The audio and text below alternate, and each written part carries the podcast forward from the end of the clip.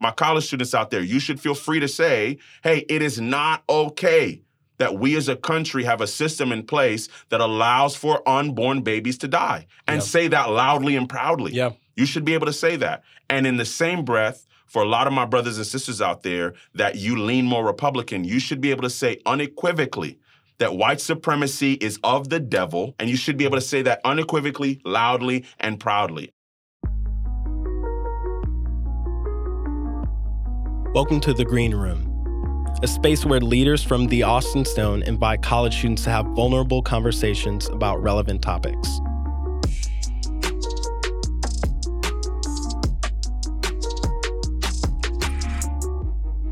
What's up, guys? My name's MJ, and in today's episode, Tyler and I sat down with Andre Grey, pastor at the Austin Stone South Congregation, and we talked about politics, loving your neighbor, and who Christians should vote for. Mitch, the thing that I loved about this conversation, almost more than other conversations I've had about politics, is it shows you can disagree and you can laugh Mm. and you can have like real conversations about politics in ways that are informative and enjoyable. Yeah. And I think you you and I getting to have the conversation with Dre was a good moment for me to remember that because I don't know about you, but this season makes me almost believe that's not even possible. Yeah. Everything is so polarized, and it seems like both sides are very tribalistic. So it's kind of like even if you have an idea or a question or a thought that doesn't fit in one special box, that you might be outcasted. And uh, I, I've seen people lose friendships over who they voted for and why they voted that way. Uh, so, so this was definitely refreshing, and it, it was even cool to even with this conversation that you guys are going to listen to. You, you're even going to hear stories about how both Andre and Tyler voted in past elections. Yep. So we're really trying to get vulnerable. We really want to model what it looks like to have a space like this, and we really want this for you guys. How how did you have conversations like this in college, Tyler? When I was in college, we mostly didn't have conversations about politics, which is part of the problem, Mm. right? We don't really have conversations about it. Or if you do have conversations, they get heated. So again, this is what I loved about the conversation today with Dre is getting to have different perspectives, different backgrounds, Mm-hmm. and different takes on topics and be able to go, and we're all still Christians, and we can not even love each other because you know you Christians you use the I love you but I don't like you. Like I genuinely liked the people in this conversation even if we disagreed on certain things. Yeah. And I think that's part of the process for us to grow in. That's so good. Of course, this episode won't cover all aspects of politics and the Christian worldview, but we hope that it helps you begin conversations even with people you disagree with. And we hope that you leave with a better understanding of what it means to be a Christian in America, especially in our current cultural climate. Enjoy.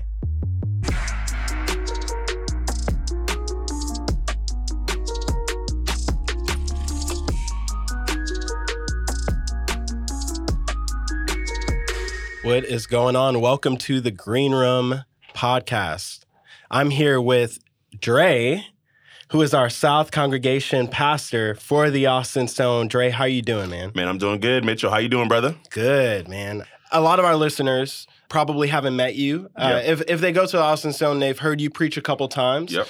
Obviously, we've been in the coronavirus era, so Oh, it's yeah. kind of hard to uh, even know who's on staff anymore. Uh, but you haven't even been here for a year. No, I haven't. Um, Nine tell- months strong, baby. Yeah, man, that's what's up. Mhm. Not even a full year though. So tell us a little bit about yourself. Yeah, yeah, yeah. yeah. Uh, man, well, if I were to give you the highlights of Dre, um, I am Jamaican American. My family's from the island of Jamaica, so my mom and dad were born and raised, and uh, I was born in Brooklyn, New York. Go Nets, go Yankees, right? Go all things New York City. So that's where I was born and raised. But my background's from the island of Jamaica, man, and so that makes makes a big part of who I am. That's a huge part of my identity and who Dre is. Married to the most beautiful wife in the world. Her name is Christine. Hmm. She's awesome. Um, I love her very much. We just celebrated uh, two years. Funny story, dude. Well, it really isn't funny. but,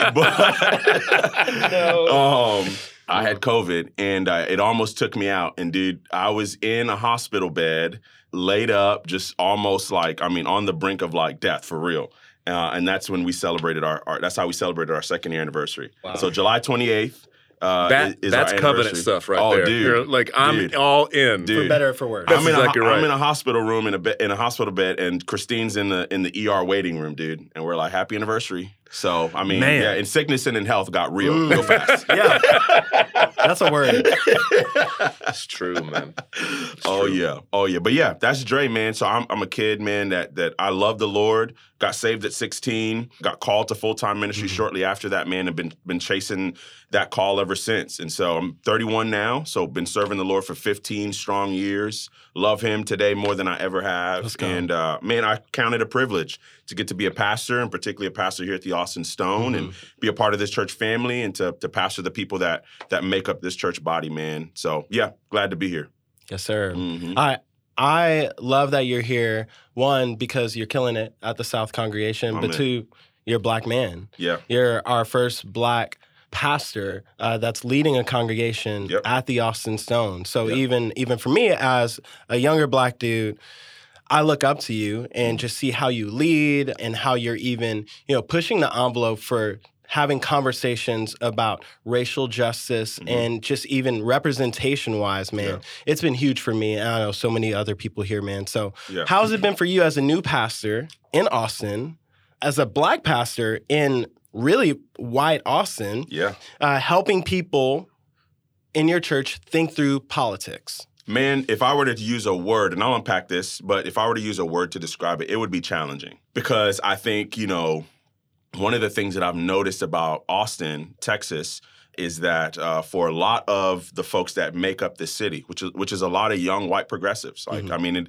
Austin in many ways is sort of is sort of becoming the new the new Portland, if you will. Mm. And so one of the things I've noticed in having the conversation and in trying to lead as a pastor through this conversation is that you've got this sort of real crazy sort of uh, dividing line in Austin that I don't think you see in, a- in in in most cities, right? Being this this blue city in a sea of red, uh, is that a lot of the things that I say is going to get polarized one way or the other. It's Mhm. either man, get him, Dre, get him, get him, get him, and a lot of those white progressives don't realize I'm talking to them too. Yeah. and at the, and at the same time, you know, I've got a lot of my brothers and sisters, my white brothers and sisters, that probably fall on the other side of the aisle. That they allow fear and different things to creep up in the ways in which they engage what I'm trying to say. And so, man, it is challenging to know how to speak to both audiences because both audiences need to be spoken to, and how to do so in such a way that's faithful to the gospel, um, that's challenging, that's convicting. And so, man, it's been challenging, dude. It's just it's been a challenging, challenging road to try to to try to walk down. But but man, I- I'm excited about being able to, to be a part of what the Lord is doing here in Austin, Texas, and the ways in which He's leading our city and, and utilizing the church to sort of be a be a be a voice in the public square in that way. Dre, I'm I'm curious because you're referencing Austin as this kind of unique sort of experience because, like you said, there's Yeah. the very stark divide Yeah, because most blue counties are Mhm. not surrounded by a largely red state. Mhm, Typically, mhm, that's not how it mhm. works. What in your past, because you've been in KC, you've been all over, I mean, you've been different all, all over the country. Is your experience in other cities? Has it been largely monolithic? You know, in, Yeah, in, the, yeah, in the yeah. sense of yeah. political leanings, is, Yeah. is, is that I would, I would totally say experience? that. So I would totally say that, man. So I grew up in New York City, and man, in that space, right? It's gonna man that that uh that progressive echo chamber is Yeah. real loud, Yeah. right? And then I moved. Uh, I lived in Orlando for a while. Man, down there.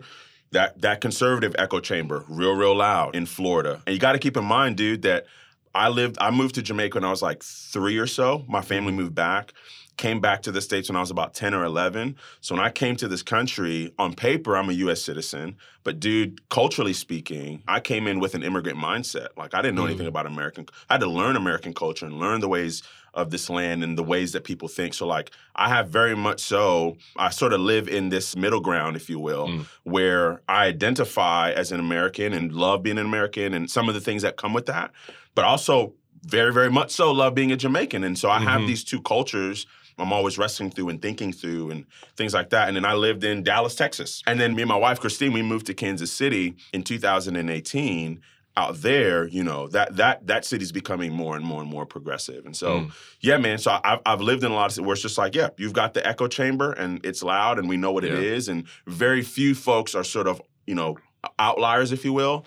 But man, in Austin, I think it's a unique city right now because that progressive voice is getting louder and louder. But from at least from my assessment, correct me if I'm wrong, it seems like that progressive voice that's sort of rising in Austin, Texas, is sort of imported and not homegrown. Does that make sense? Yeah. In some ways, it could be an opportunity hmm to have actual conversations with people because, like you said, most cities are not as as divide is the wrong word, but there is polarization of everything. Yeah. And In, even- in a local yeah. context, right? Yeah. Not, not not national media, like in a local context. Yes, yes. Whereas as pastors, we're interacting with people who, in the same church, could not be more different from one Yes, another. Yes. And instead of it becoming an opportunity to go, what would it mean to partner together and have Yeah. conversations and have what binds us, not what separates us? In our context, it it seems to me at least, it's become way more of a dividing line than it's Yeah. been an opportunity. Yeah. Mm. No, yeah, no doubt, dude. And that that's the thing that I think I see in that is that the church at large, but particularly the church in Austin, has a unique opportunity to sort of highlight and demonstrate what I call the third way. Yep. Um, that man, in any other context you find yourself in, it's going to be not not impossible, but more difficult to sort of showcase that. We really do have a unique opportunity to do that. With even thinking about our church here at the Austin Stone, where you do like in in one moment we can make a statement, and dude, we're getting responses from folks on both sides. I mean, on the extreme of both sides, Mhm. right? That both worship at the Austin Stone, partners here, love this church, Yeah. love Jesus, Yeah. all of that stuff, and they don't even re- like they're on the, the opposite side, and it's like, man, there is a third way. Man, that's so good. Uh, that third way, that kingdom way. I, I, I think that that hits me in a way where it makes me hopeful Yeah. because here's what I hear all the time, especially in the past three and a half years. I've I've seen through the election, uh, this past election where we elected Donald Trump as president, a lot more talk about this term evangelical and like all of these statistics and statements around that term. So, for those of you guys who don't know, uh, the most widely accepted definition of evangelical is probably the one put forward by a historian uh, named David Bebbington in 1989. Uh, he says that evangelicals are Christians who share four main qualities uh, a high regard for the Bible and a focus on Jesus' crucifixion and its saving effects, a belief that humans need to be converted, and lastly, the belief that faith should influence one's public life. We would identify through those definitions as evangelical, but Right. Mhm. I'm like, I would when people are like, "Hey, are you evangelical?" I'm like, "Hey, I know this is like largely a political Sure. like term at the moment. We have these big evangelical pastors. Mhm. People like, I mean, John MacArthur, uh, who who came out a month ago and said straight up, faithful Christians would vote for Trump Right. in this upcoming election. Right. Is it truly the only way, like, to vote? Uh, if you're a faithful Christian, this coming from someone like John MacArthur, who's written study Bibles and commentaries that people use all of the time. And then I see from my friends here in Austin who are very uh, left and are like, man, Jesus wouldn't vote for Donald Trump. Mm. Jesus would vote for Biden. Uh, and so I've just been struggling, and I've gotten so many questions from college students who are struggling with this. Is it true? Is, is it true that faithful Christians would only vote for Donald Trump or the opposite? Yeah, yeah. Basically, who should we vote for? That's a good question, man. And for me, I would say to that individual, man, when I'm reading scriptures, my answer to, to that question is that, man, you should vote for your neighbor. Let me unpack what I mean by that. Is that, man, for us as Christians, if according to Jesus, the law and what it means to be godly and what it means to be about Him is wrapped up in two commandments, Jesus made it real clear. Love the Lord your God with all your heart, soul, mind, and strength, and love your neighbor as yourself. Hmm. And I think too many of us are voting without our neighbors in mind. I really do believe that. And so you can tell me all day long, man, no, I am thinking about my neighbors. I am, but are you really taking into consideration the ways in which your vote is going to have an effect on people who don't look like you, on people who don't come from, from your socioeconomic background, on people who are not citizens of the US? Like, are you thinking about their perspective and what that vote is going to mean for them? And so I think that's important, man. If you're if you're wanting to answer the question, who should I vote for? I think that should be informed by love of neighbor. And I mean like really informed by Yep. love of neighbor, not by just affirming that, but actually living that out. And so for me, when I think about that, I'm like, oh, okay, Jesus, Yeah, he, he doesn't have a, a right way or a left way to go. Jesus has a middle way, man, that third way, that kingdom way, where he says, hey, follow me. I've got the better way. I've got the more holistic view, if you will, the more holistic pathway towards uh, human dignity, towards flourishing, towards what it means to actually be human. Does that make sense? Yeah. And, th- and so for me, it's like, man, when we get into the politics realm and when we when we're talking about politics, we've got to be careful not to take the ways of Jesus and try to sort of pull that into our our sort of little camps that we want to build Yep. here on earth, man. Because when we do that, we're going to always find that Jesus doesn't quite fit into our boxes. He just doesn't. So you, you take the kingdom mindset, right? You have the Mhm. kingdom of God above everything, Mm-hmm. and you think about okay, how do you take that kingdom.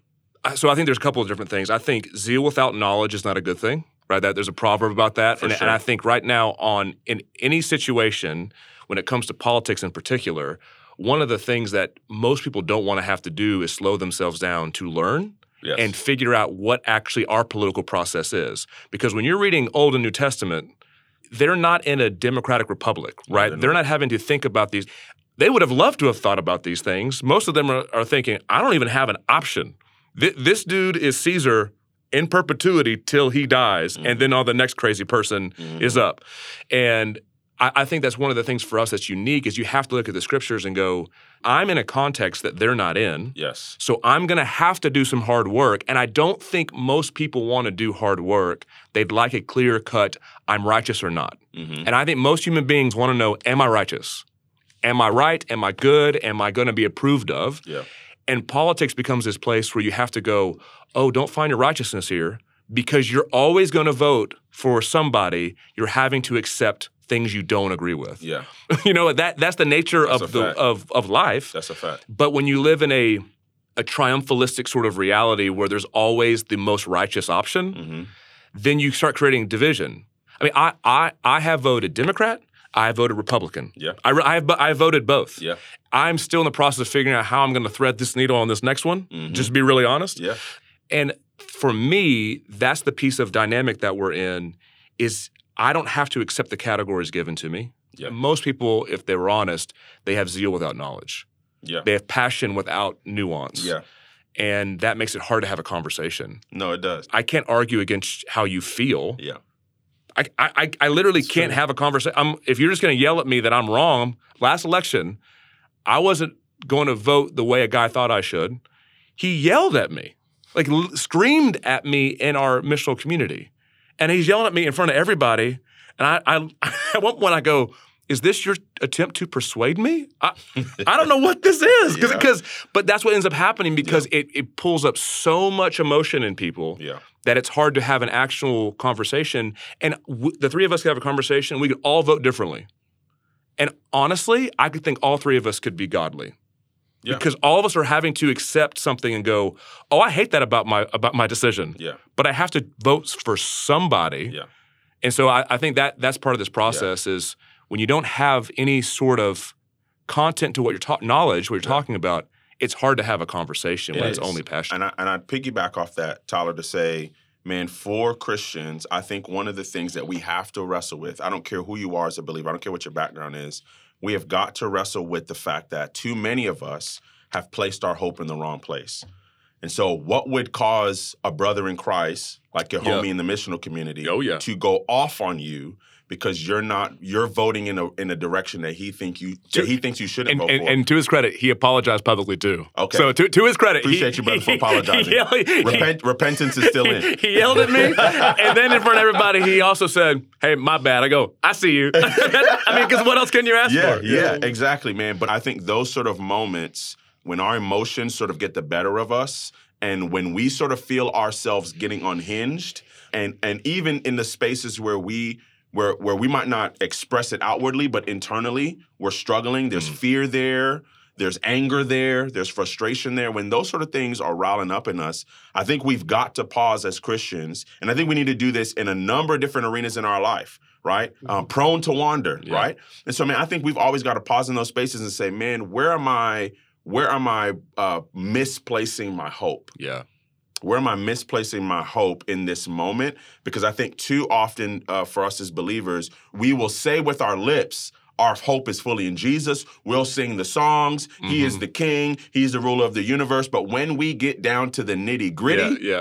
it's our political party or it's our husband or what it's you name the thing. You name you name the false king the false jesus in our lives the, the idols in our lives. You, i mean you can run the list. And so i think in this conversation it's no different man. Too many of us put way too much hope. I'm not saying we shouldn't be thoughtful Or engaging, right? and that we shouldn't be engaging but we put way too much hope into the political system of our day and into the politicians of our day and into the parties of our day uh, than we ought to Right. So- and I, I, think that's easy. It's easy to bypass things like doing the hard work of learning, reading, looking into policies, trying to wrestle with what it looks like to love your neighbor. Th- that's the harder way Mhm. of really being thoughtful about how my politics and my Christianity both inform each other, interact with each other. That's Mhm. better. yeah I think another easy way is just honestly just feeling like, man, I belong to the kingdom, so I don't need to Right. vote. So since yeah, Jesus is essentially president on uh, uh, of- of my of my kingdom, of my nation, a holy nation, a royal priesthood. Jesus, Jesus is my president. Vote for Jesus. I'll write him in for sure. since and, and I've seen a lot from so many college students, and this was me when I first started engaging in politics. Yeah. To be real, it's just like, man, it honestly sounds easiest not to vote. I don't have to think through all the bad parts Mhm. about uh, every political candidate, Mhm. and I don't have to do the hard work of going and explaining to people why I voted a specific way. So, should Christians vote? I mean, there's Christian traditions throughout the history of the church that have abstained from voting. Mhm. Like, there's people who have genuinely come to conclusions of saying, Anabaptist, of like, I'm not going to even engage in this whole process because it's all corrupt. Yeah. The church has come at this from a lot of different angles. Yeah. And the more we're actually learning, and the more we're actually having conversations, and that's why I think we don't know how to have a conversation about this because we don't. Mhm. Because I know from me growing up, you didn't talk about who you voted for. I mean, we would yell about all sorts of things in my family. Yeah. And about politics, there would be the most yelling, but you never got to have a reasonable conversation about who you're going to vote for and why. Mm. Because back to Mm. Dre's point of there's so much hope and righteousness attached to these things. Mhm. And when, when my identity is attached to anything, I can't be open to reason. Yeah. I can't. I, Yeah. I, I can't hear anything contrary to what I think because you're not saying that my policy is wrong. Mhm. You're saying I'm wrong. Yeah. And that's a very different conversation, and that makes it heated Yeah. in some ways that I don't Yeah. think is helpful. No doubt. So I think for me, like I'll, I'll share a personal story, man, of just like what my voting journey has been like. Right, the first election that I was eligible to vote in was 2008, Obama, uh, John McCain. And for me, man, young 18 year old uh, African American kid, and at that time, man, I didn't really have a clear understanding of the history of Black people, um, and particularly the history of Black people in America, and the ways in which the powers that be in our society, right, had been affecting us, right? I had a general sense of that, like most Americans do, a real general sense of American history, you know? There was slavery. Ah, we was wrong for that. MLK came, he marched, he saved the day, now we're good. Yep. And that was sort of the run of the mill understanding that I Yeah. have that I had of, of American history. So man, I went into that 08 election with really no sense of conviction, no sense and I'm I'm a young believer, I've been saved two years. And dude, I walked in there and I voted for McCain in that 2008 uh, election. There was no thoughtfulness behind it. Right. There was no any of that. I just voted for McCain. And so for me, man, that that when I think about just like to your question, you know, uh, should you know sh- should we vote as as Christians? Should we engage in, in the political arena, man? I think for me, as a 31 year old black man now, right, uh, 13 years removed from that initial time when I went and, and voted, dude, I'm more informed. I have a greater understanding of the history of of black people in America and marginalized people in general and the oppressed people in this country. And I think, man, for me, I think, you know, when I think about voting and what it means to engage in the political arena, I think it is important. It's an important thing to engage in. And I think, particularly, I'm learning that lesson from the Black church, right? I'm mm-hmm. looking at historically how the Black church has had no choice but to engage in politics. Yep. Because to refrain from that meant something for them. Yeah. Like that meant something and not something good. And so for me, it's like, man, I'm looking at that history, recognizing I'm better aware of the of the ways in which the political arena does have an effect on my life, even when I didn't know it back when I was 18, and now have a greater awareness of that, and not only have an effect on my life, but people that look like me. So I would answer that question personally and say, yes, I think you should. As a Christian, I think you should engage the political arena. I think you should vote because you, your decision to abstain from that or to not engage in that, uh, while it might not have an effect on on you personally, you might feel like, oh, it, it means nothing to me if I vote or not. It's not going to change my income. It's not going to change the neighborhood I live in. It's not going to change any of that. But there are thousands of people, millions of people out there that that you refusing to engage in the process could potentially have an effect on their lives in the opposite direction. And so I think I think it's worth considering that. So, bro, that's so good. Again, like I said earlier, I really struggle and go back and forth on how I should engage politically. mm, Because if I do vote, here's what I've come to a conclusion on there's nobody who's gonna ever become president in my lifetime that will be a sold out Christian. I, I've just had to come to that conclusion. uh-huh. That's like, because there's all these other things in this process to become president. I mean, you see dirt, not just for Donald Trump. He has a lot of dirt, but you got dirt on Biden too. Mhm. And it, it seems like both parties, whether it's Democrats or Republicans, are just blind Mhm. to their candidates' uh, shortcomings, especially morally. Yeah. I think this is something that's it, it's relevant. Man, if I don't vote for Trump, does that mean that I don't support pro-life? And then if I don't vote for Biden, does that mean that I don't support equal rights, black lives, and loving immigrants and, and Yeah. so on? Yeah.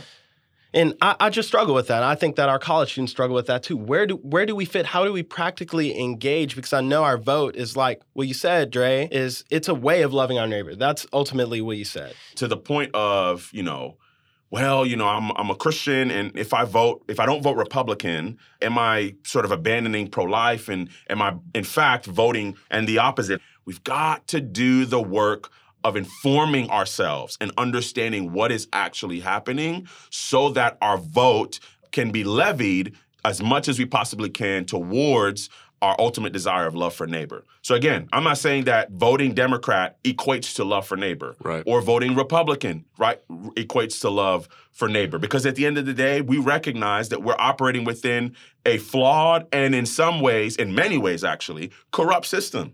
That's just the bottom line, dude. Yeah. And if we cannot come to terms with that and recognize that reality, then it's going to be really, really, really hard for us to have a faithful and cordial engagement with that. It's like, man, how, you know, what does a faithful Christian do? A faithful Christian loves their neighbor, and a faithful Christian engages in educating oneself so that your vote can be as informed as possible and not levying a vote for a particular party because that party somehow equates to Christian or somehow that party equates to walking with Jesus.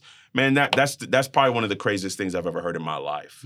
Faithfulness is just walking in the ways of the Lord, and that can lead you in a number of different ways at the end of the day. Well, and, and that's what's helpful is is to recognize voting as an overflow of things you're already doing, right? Mm. If I want to care about life from womb to tomb, my vote should be a manifestation of the life I'm already living. That's good. We don't That's want good. it. We don't want voting to be the determiner on, on. whether or not you're pro-life. Come on, that's a good. I think for the church, what happens is people every four years want to show off how much they care any given topic yeah, and not actually do the substantive work of being about that topic yeah, throughout the rest of the other four years. Yeah. So I I think the the way to think about being pro life in all these situations is to one go I want to care about all of these the same and I don't want to divide up human beings into different camps of who is more or less deserving Mhm. of that care. yeah, And I think so. I'll, I'll give you kind of the, my uh, like Dre did. I think it's helpful to give people, especially college students, the ways we process this because I, I think there are moral absolutes in the scriptures when it comes to politics. I think it's situational and contextual Mm. because depending on the situation, the context, if I was in that space, if it's 1836 and slavery is still going on, that's going to be a different conversation point in how I'm going to vote. Right? Yes. It's just gonna be different, Yeah. right? So in 08, I voted Obama Yeah. because I love the idea of voting for our first black president. Oh, dude. He gave a speech in 2007, maybe, but it was on race. And it was the one of the most thoughtful, like considerate of that topic that I'd ever heard a public person give. Yeah, yeah, I had never yeah. heard anyone think as thoughtfully as that dude did. No doubt. And I just was like, I'm I'm all in. Yeah. I, I have friends who went and got like signed people up to register to vote for him. Yeah. So so I was coming from a place of, but I'll be really honest, I had not considered at all how does my vote affect the unborn. It, it wasn't even on my radar, to be Mhm, really honest. mhm, I, I just was like, I'm all in on Yeah. this. So I voted for Obama in 08. And then part of for me, the process of learning was going, I hadn't done the hard work of going, what does it mean for the unborn to factor into how I vote? I hadn't even thought about it. hmm And so then 2012, the way my conscience worked out then was, okay, I voted for Romney 2012. Yeah. Because again, and that was the issue for me. It was every honestly, most of Obama and the way he thought and saw the world, I was actually all about. Yeah. I just I didn't know how to make sense of the unborn. And so then 2016, I wrote for a third a third candidate Uh-huh. because I, I couldn't again because I'm with you. I didn't know how to to thread the needle Yeah. Between. between my options. And Mm-hmm. so I voted for a third party. And again, that was a conversation I had with my friend in our missional community. The things he was mad at me about, I actually understood where he was coming from. I actually didn't have a problem with the content of what he was saying. Mhm. It was the volume of what he was saying.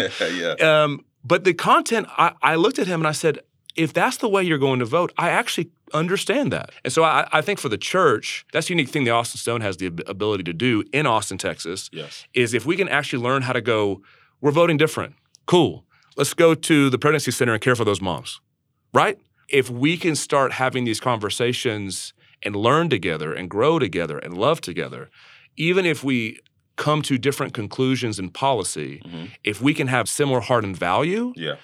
and I think have our policies and values really have, be thoughtful and go, that policy doesn't produce that value, then we can actually have a church that's unique. Yeah. Because, like you said, we won't fit into the streams that are provided for us, and we're always going to feel politically homeless.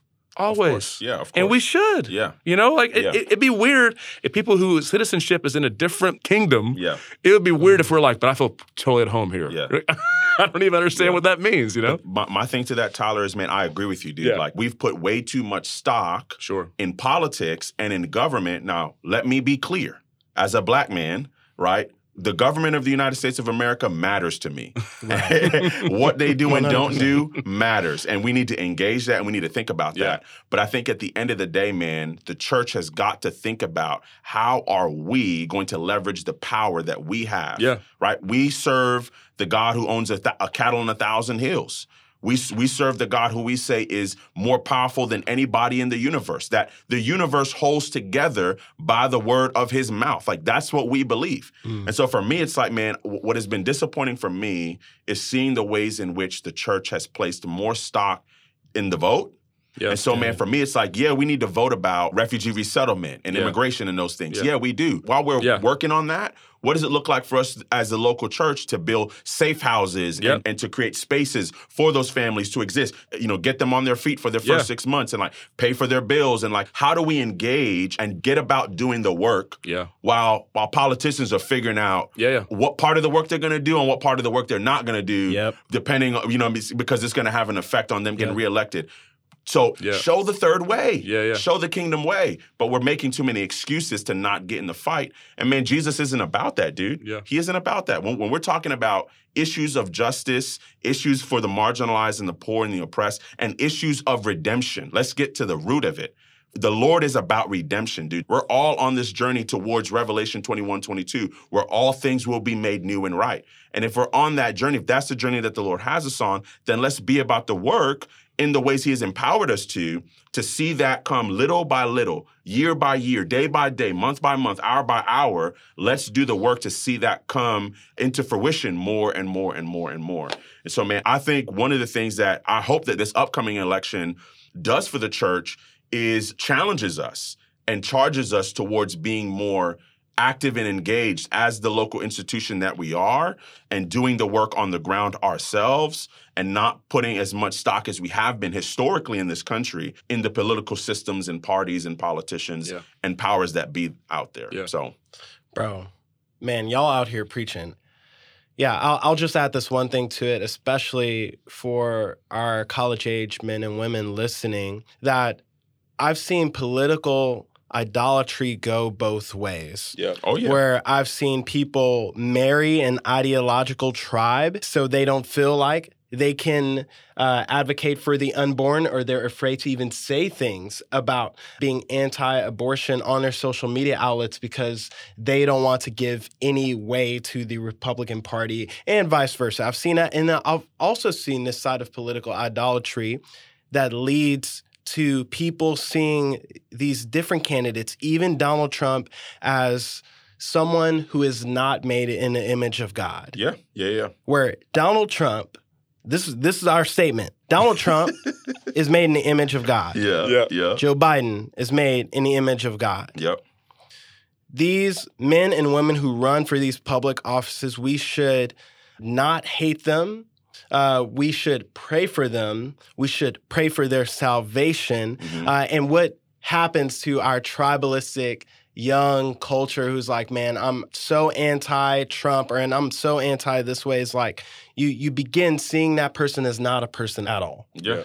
And I've struggled with that so much. I've had to meet up with several students at this point who are really struggling with that. It's like, this is some of the rhetoric that this president has said about Black people. Mm. However, the COVID situation has been handled, especially for all of the Mm. Asian men and women in our community. Mhm. It's been hard for them to be like, man, like, this person is not a person. And it's like, no, he he is a person. He's made in the image of God Yeah. and every person in politics, whether we agree with their stances or whoever in our lives that we disagree with, we really have to see them as Yeah. made fully in the image of God.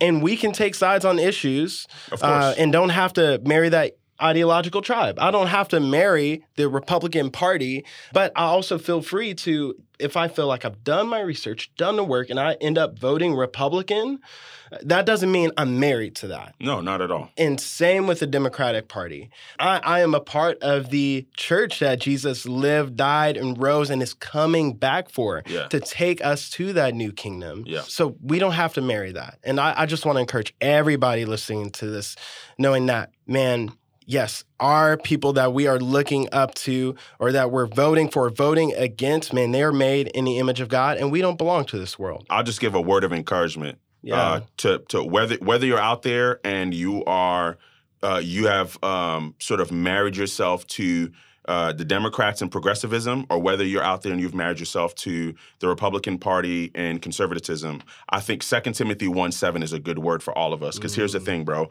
I think wh- whatever side of the aisle you find yourself on, if we dig into the deep reservoirs of our heart, we can all recognize where fear is driving us. Hmm. Fear is driving us.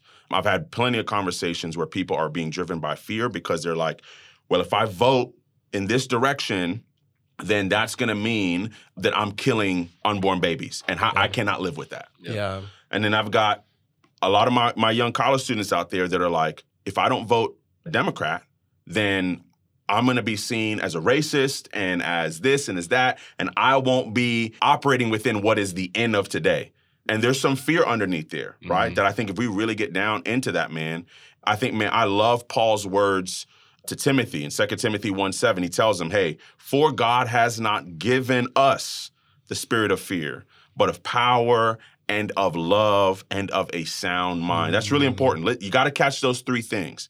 That what the Spirit of God gives us is a spirit of power and of love and of, and of a sound mind. And I think too many of us are allowing ourselves to operate in fear rather than operate in the spirit, in the ways in which we're engaging politics That's and the political climate of our day. And we have got to, got to, got to wrestle against that. We have got to beg God to help us to do away with our fear, trust in Him ultimately, so that we can operate in the things that He wants us to operate in. My college students out there, you should feel free to say, hey, it is not okay that we as a country have a system in place that allows for unborn babies to die and Yeah. say that loudly and proudly. Yeah. You should be able to say that. And in the same breath, for a lot of my brothers and sisters out there that you lean more Republican, you should be able to say unequivocally that white supremacy is of the devil, and you should be able to say that unequivocally, loudly, and proudly. And, and I, I think two things I've seen both I've seen both of you do this really well. Mm. People are not used to having these conversations.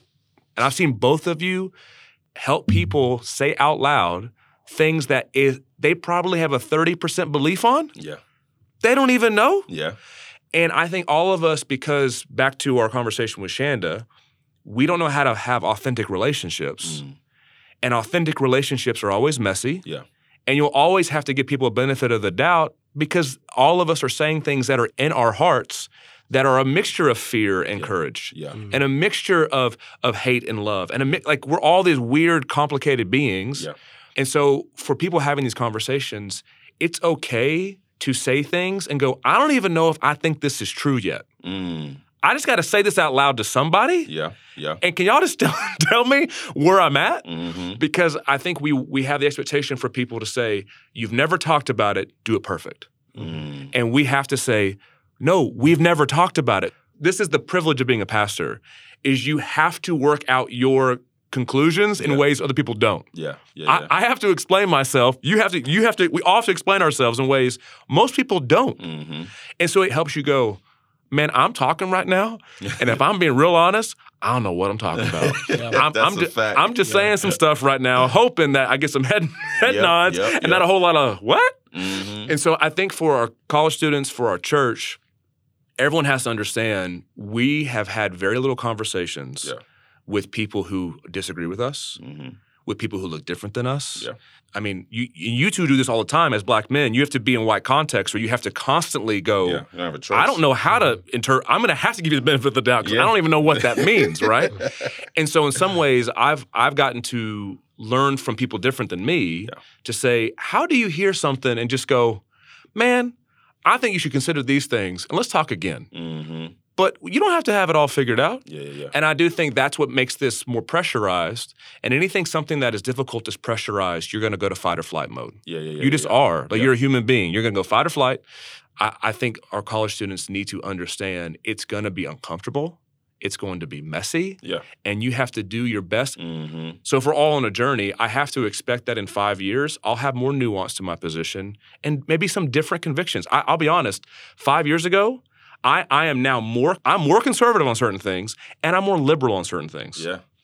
And, and I'm sure it'll ebb and flow over the next four years, Yeah. right? Yeah. Yeah. And so I, I do think Yeah. us all understanding everyone's in process, Yeah. it does help give some understanding and grace to people so you can operate out of love and sober mindedness and self control and power, 100%. you know? hundred percent. And I think to that journey part, where, where you are Yeah, today versus yeah. five years ago, you're more conservative on things, more liberal on things. I'm like, that makes a lot of sense. Like, dude, our political system Yes, ebbs and yes. flows, dude.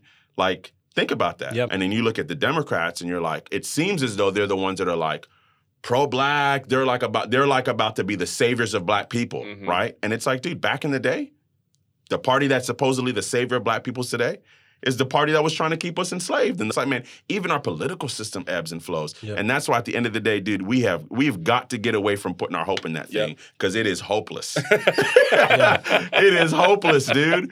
It is hopeless, man. We've just got to we've got to stand on the steady and sure and never wavering rock of Jesus, man. Man, that's so good. Yeah, Jesus can give us so much more than our vote can, than our presidents Amen. can, than our parties can. And I think that that's just refreshing to think about in here while these topics and stuff about politics are so complicated Yeah. and hard to kind of navigate, Yeah. especially with everything that's happening in the world right Yeah. now. I can trust that Jesus is going to be the firm foundation, like he said he's going Oh, to be. dude, that is man, that is such a good word. And that's one of those spaces where when I read like slave narratives and I read about what what what enslaved Christians had to dude, they had no say so in the political process. Mhm. They had no say so in uh, in the makeup of their reality.